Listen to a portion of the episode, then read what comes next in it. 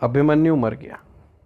उसको चक्रव्यूह में घेर के सारे नियमों को तोड़ के उसको मारा गया।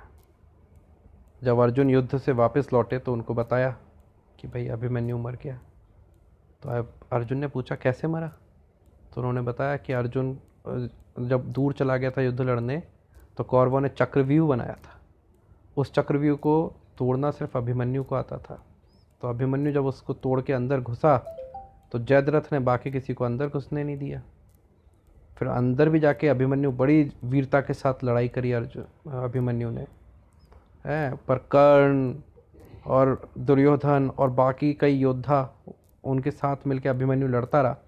तो जयद्रथ ने अभिमन्यु की पीठ पे वार किया, जो कि युद्धों के नियम के विपरीत है। युद्ध के नियम में हमेशा होता है, आमने सामने से लड़ाई लड़ो।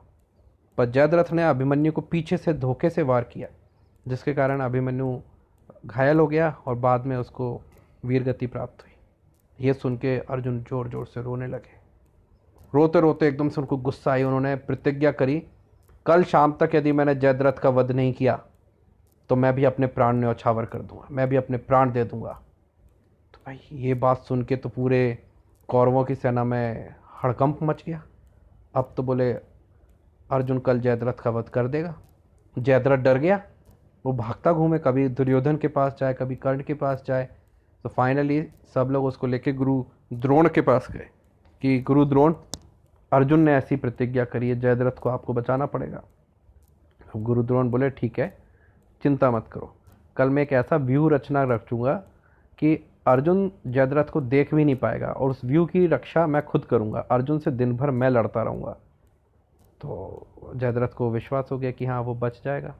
अगला दिन जो तेरहवें दिन का युद्ध शुरू हुआ, तेरहवें दिन का युद्ध बड़ा भयंकर शुरू हुआ। अर्जुन सीधे ढूंढता हुआ आया कि जयद्रथ किधर है, आज मैं उसको मार डालूँगा।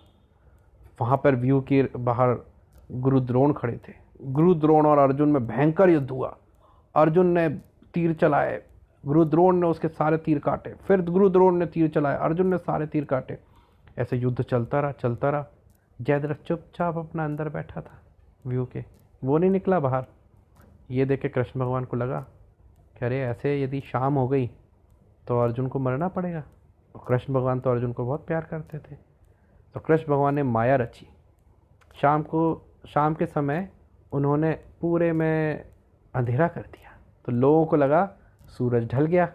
सूरज ढल गया तो अब अर्जुन खुद को मरेगा। अर्जुन खुद को मारने के लिए सोच ही रहा था। अर्जुन ने अपना धनुष ज़मीन पर रख दिया। कि अब तो शाम हो गई, अब तो मेरे को मरने जाना है। तो जयद्रथ बोला, अरे, मेरे को अर्जुन को मरते हुए देखना है, वो कैसे मरेगा, कैसे खुद को जलाएगा? ले चलो ले चलो मुझे बाहर, अब तो कोई डरने की बात नहीं है। हा हा हा हा हा, अब तो मैं अर्जुन मरेगा, हे हे हे। और ऐसे कह के वो व्यू तोड़ के बाहर आ गया। जयद्रथ व्यू तोड़ के जैसे ही बाहर आया, कृष्ण भगवान बोले, अर्जुन, उठाओ अपना गांडीव, चढ़ाओ वाण और वध कर दो इस जयद्रथ का।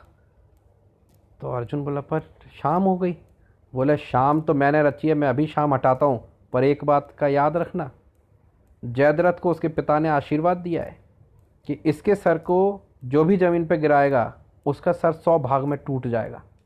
तो ऐसा तीर चलाओ कि ये तीर सीधे इसकी गर्दन काटे और इसके यहाँ से सौ योजन दूर, इसके पिता जो वहाँ पर तपस्या कर रहे हैं, उनकी गोदी में जाके इसका जयद्रथ का सर देखे और ये कहते ही कृष्ण भगवान ने अपनी माया हटा ली तो चारों तरफ़ सूरज निकल आया, अर्जुन ने तुरंत गांडी उठाया, उसमें मंत्र पढ़ा, अपना तीर चलाया, तीर सीधे जाके उसकी गर्दन पे लगा, उसकी गर्दन काट के, उसके सर को लेके सौ योजन दूर उसके पिता जहाँ तपस्या कर रहे थे, उनकी गोदी में गिरा दिया।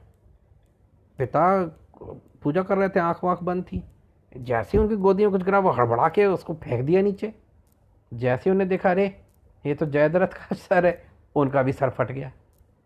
उनका सर फट गया, वो भी मर गए। इस तरह से अर्जुन ने जयद्रथ का वध किया। तेरहवें दिन नॉर्मली क्या होता था कि जब भी युद्ध होता था, शाम होती थी तो युद्ध बंद हो जाता था। पर तेरहवें दिन कुछ अलग था तेरहवा दिन। उस दिन शाम के बाद रात भी हुई। मशाले जल उठी, पर युद्ध बंद नहीं हुआ।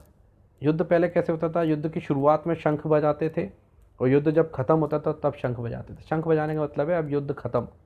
पर उस दिन, तेरहवें दिन शंख भी नहीं बजे ना लड़ाइयाँ रुकी, लड़ाई जा रही थी। तभी कौरवों की सेना ने क्या देखा? एक बहुत भयंकर सी कोई आकृति चली आ रही है। बहुत बड़ा बहुत बड़ा। ये था घटोत्कच। घटोत्कच ने उस दिन कौरवों की सेना को तहस नहस कर दिया। खूब मारा। उसने कई हज़ार सैनिक मार डाले घटोत्कच ने। बहुत भयंकर युद्ध किया उस रात। उस रात युद्ध करने के बाद फिर घटोत्कच वापस आके पांडवों के शिविर में कृष्ण भगवान से मिला। घटोत्कच भीम का पुत्र था। सारे पांडवों से मिला और इसी के साथ तेरहवें दिन का युद्ध समाप्त हो गया।